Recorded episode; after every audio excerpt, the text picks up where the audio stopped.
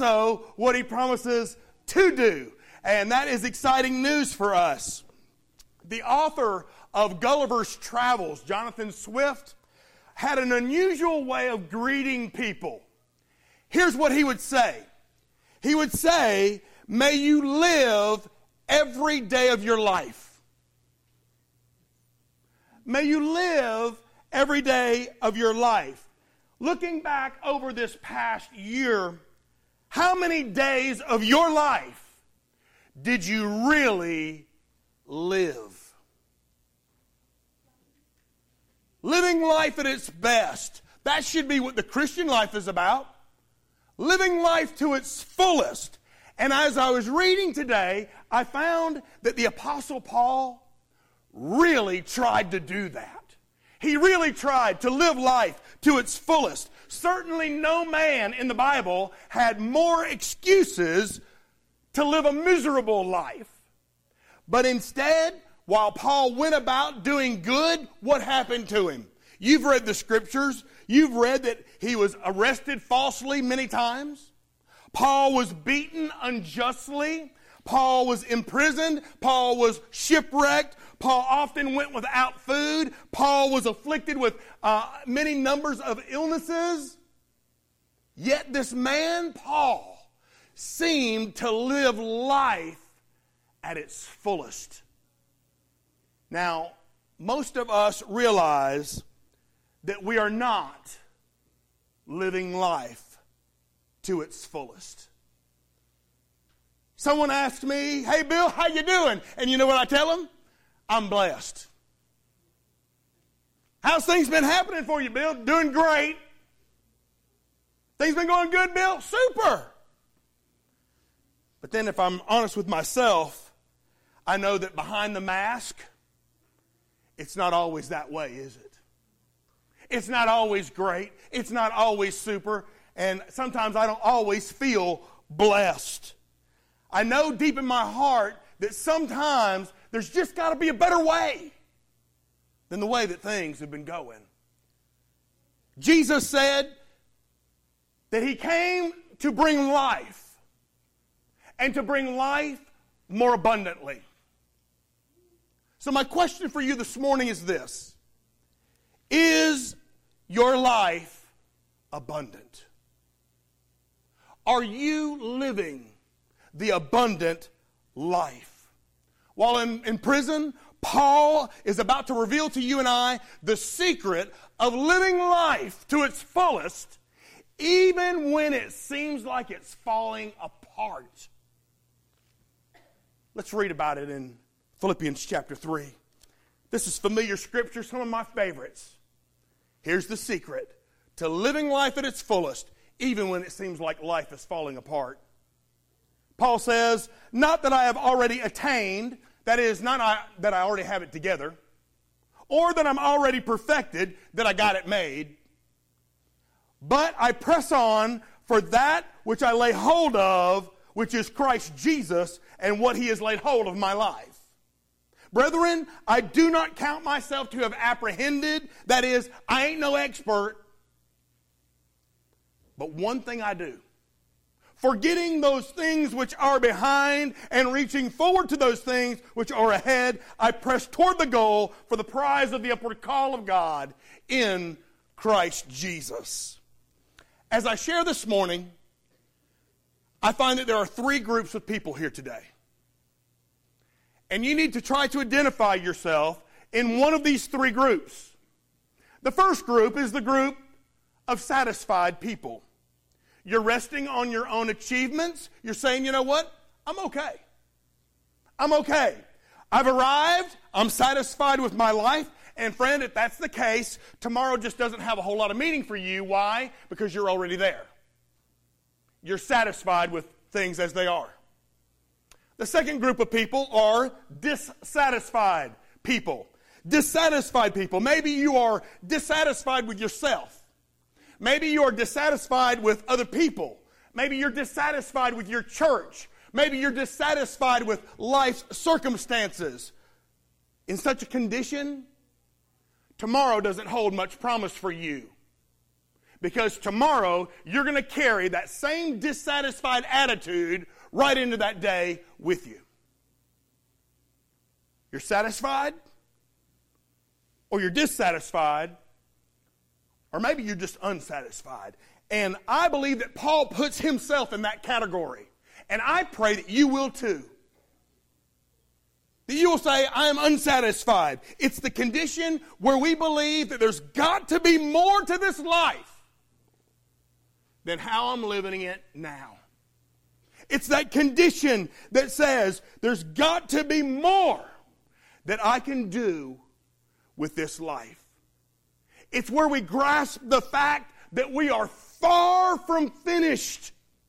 We got a lot more to do, a lot more living to do, a lot more serving to do, a lot more honoring God to do. And if that's the case for you, tomorrow has much in store for you. Paul said, I haven't arrived. I ain't got it all together. I am no expert. But one thing I do. What's he saying there? He's saying, I've pulled together all my thoughts. I've refocused on all my goals. I've, I've checked into all my purposes, and I'm shaping them all into one simple goal, one simple purpose. Sometime in the very near future, Bethel is going to be beginning a purpose-driven life group that will meet every Sunday morning at 9:30. And in this life group, we will lay out five specific purposes that every believer needs in his or her life. Friend, I want to encourage you that if you are not already plugged into a life group, that starting on that Sunday, you will become part of this one. Everyone needs to know what on earth am I here for? Amen? You see, we all need focus. We all need to focus on what our purpose in life is. We have to decide where is it that I'm going to focus my life? And today, in six little words, three couplets in the Bible, we find practical tips on how to decide what our goal and what our purpose in life should be.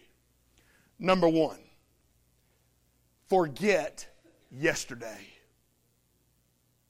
Forget yesterday. Paul says, forgetting what, what is behind. Now, I, I looked at Paul in the scriptures and I said, Paul, that's a little bit easier said than done. It's hard to forget yesterday. But, friend, listen to this. Life it will never be all that it can be if you're toting all your yesterdays on your shoulders. You're going to have to move forward without yesterday catching a ride on your back. They weigh us down, they hinder us, and they tear away from what God has in store for our lives. Paul says, forget. But notice what he doesn't say. He doesn't say, erase it from your mind. He says, forget, but don't erase it from your mind. In fact, uh, in the verses preceding the one I shared, Paul tells about when he was a boy, when he was born, and how he grew up. In verse 4, he says, If anyone thinks that he has confidence in the flesh, me more so. Amen? He says, When I was a baby, I was circumcised the eighth day. I was the stock of Israel. I was born into the tribe of Benjamin. I was a Hebrew of Hebrews. Concerning the law, when I grew up, I became a Pharisee. And concerning zeal, man, I was so good, I persecuted the church. And he said, concerning righteousness, which is in the law, man, look at me. I'm blameless. But what things were, say were, what things were gained to me, these I have counted as loss for Christ. He didn't uh, completely forget yesterday. He just kept yesterday from impeding his progress. He kept yesterday from absorbing his attention and distracting him from the future that God had in store for him. He didn't say forget it. He just said don't let it stop you from your God given goal. Today, Bethel Baptist is 106 years young Amen. Praise the Lord. Worthy of celebration. It is awesome to be able to celebrate what God has done and what God promises to do in the future. But, friend, listen. You can't stop on what God has done. The past is not a place to stop. The past is something in which we build on and keep moving forward. You can't change the past, but listen to this you can change the meaning of it. Amen? You can change the meaning of the past. We're facing new days. We're going to encounter another wonderful year. And that being the case, it's probably time for us to leave something behind. It's probably time for us to leave something at the starting line as we start our new race in this new year. It's time to move on. It's time to move forward. The only question is are you moving on with us or are you going to stay at the starting line? It's your choice. What will you do? See, the race is not run looking backwards. Amen? Nobody ever run a race looking backward. So what does Paul say? Forget yesterday. Don't let yesterday impede your progress. Number two, live today. Live today. Paul says he's trying as hard as he can to reach forward, to move forward. Suppose for a second that a doctor told you you got six months to live. Do you know there are people in our community who have been told that? What if the doc said you got one week? What if the doc said this is your last day? What would you do? You'd no doubt be doing something, amen. Probably doing a lot of praying, amen. But then, in, in addition to the praying, you'd probably be writing some letters, maybe making a video for your family. You'd be doing some praying, amen.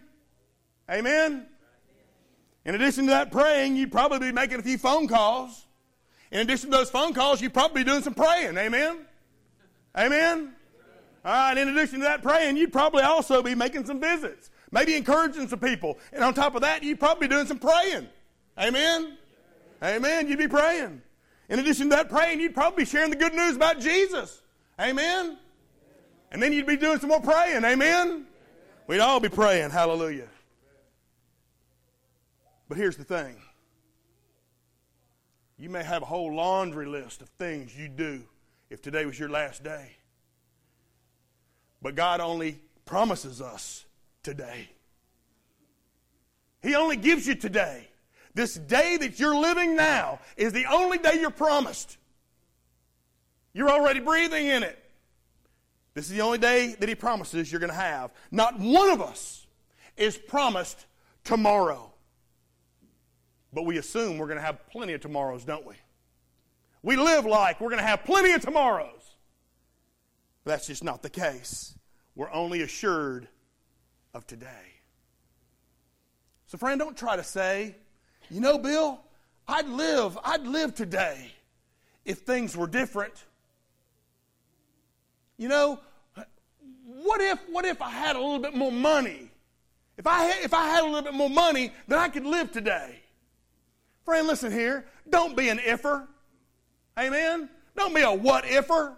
Don't be an ifer. Instead, say, This is the day that God has given to me.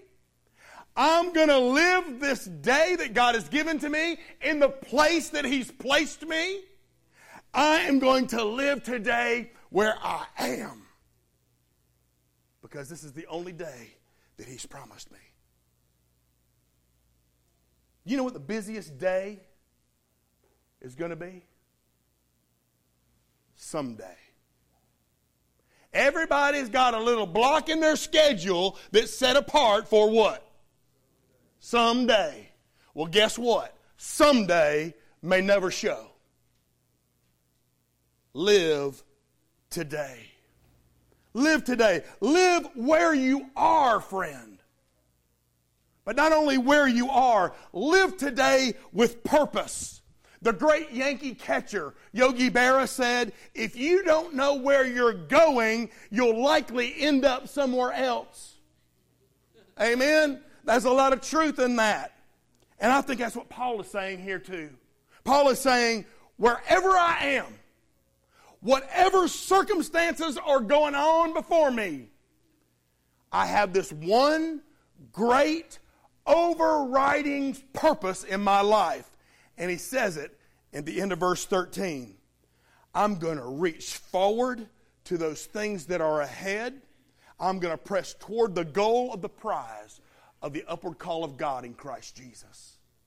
I'm going to live my life with that purpose. Friend, only Jesus can give you the purpose in your life. Only the Lord Jesus. He's the one who created you in the womb of your mother. He is the one who birthed this church 106 years ago. He is the one.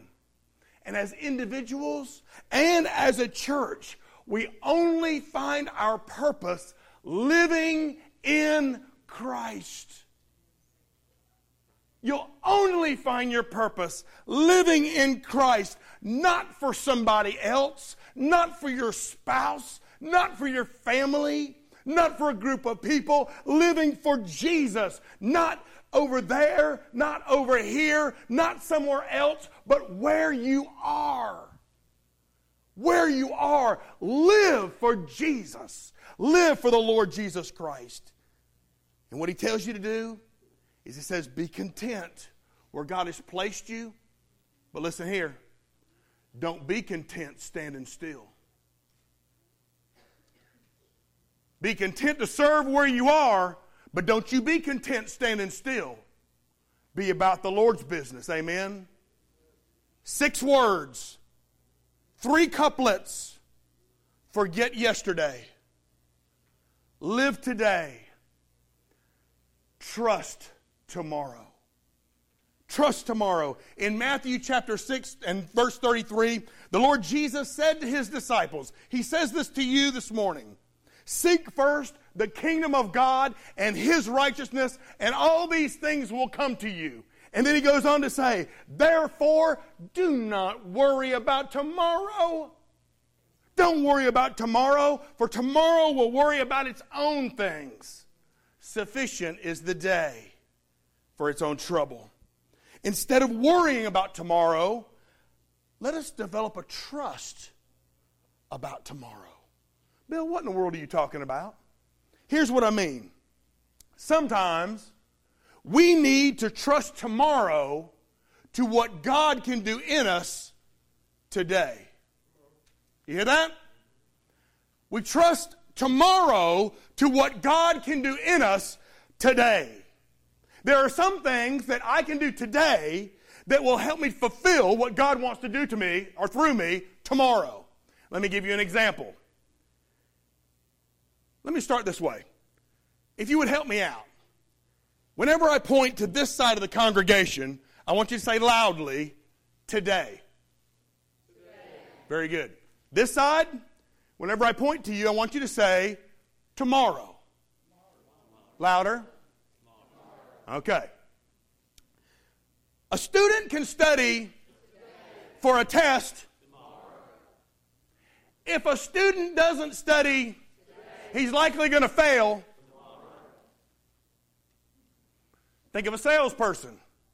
A salesperson makes sales calls so he can get a commission.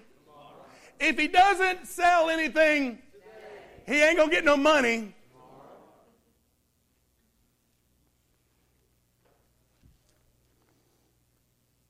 We need to trust tomorrow to what God can do in us and through us today. So, to be the Christian that God has called you to be,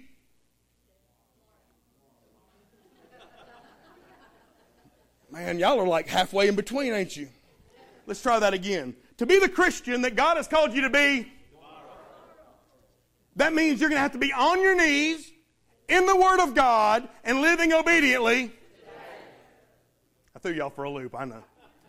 To see your loved ones your lost loved ones come to know Jesus means you're going to have to be praying and sharing the good news to be in good health means that you're going to have to exercise, eat right, sleep right, and take care of your body. Y'all are preaching this for me. This is easy. I love this. To see this, this church grow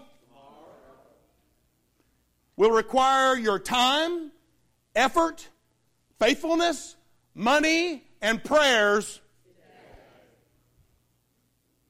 Friends, there are no labor saving devices for building a church.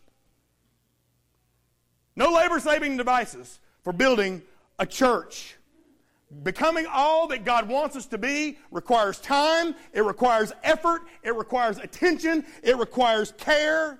And listen, the reason that God has brought us so far for the last 106 years is so that we will go further. Amen? He wants us to go further. He doesn't want us to rest on our laurels. He doesn't want us to stop. He wants us to build on what He's already done for the past 106 years. How much further depends on your actions.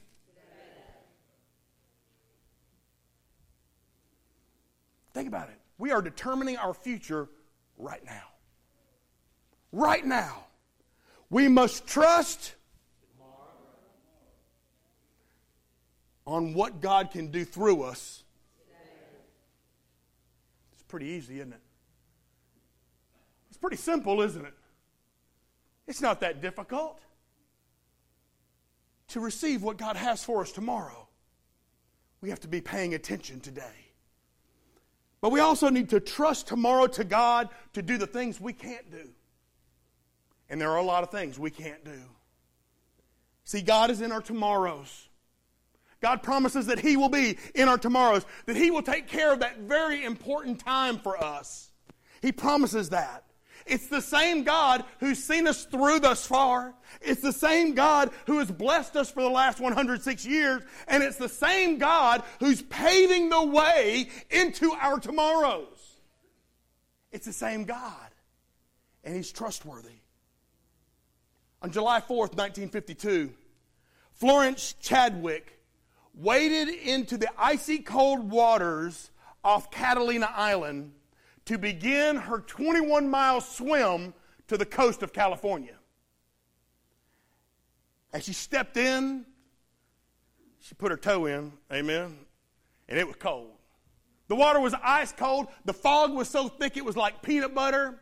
They had uh, actually had shooters in the escort boats to shoot sharks that tried to nip at her feet.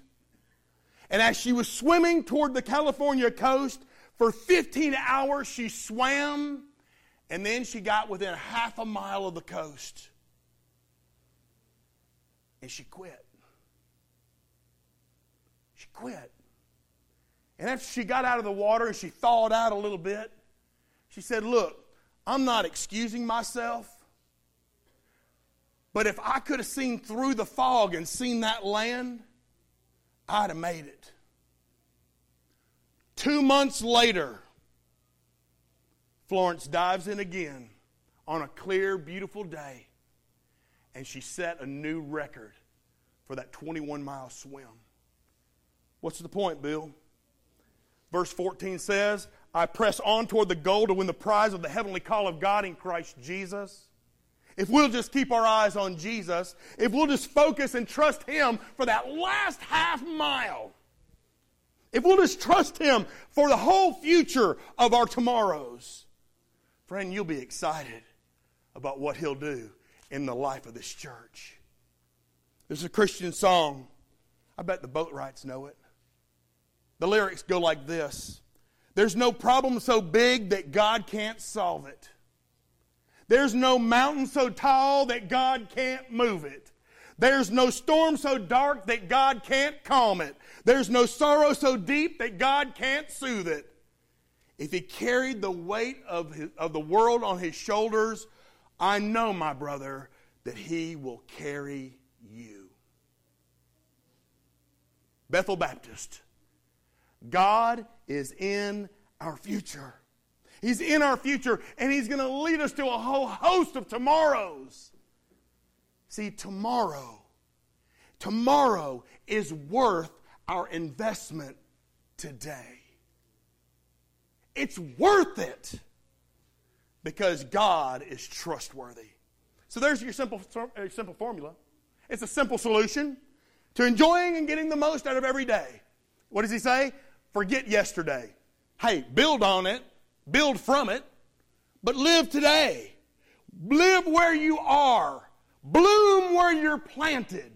Amen. Bloom where you're planted. Give it all you got.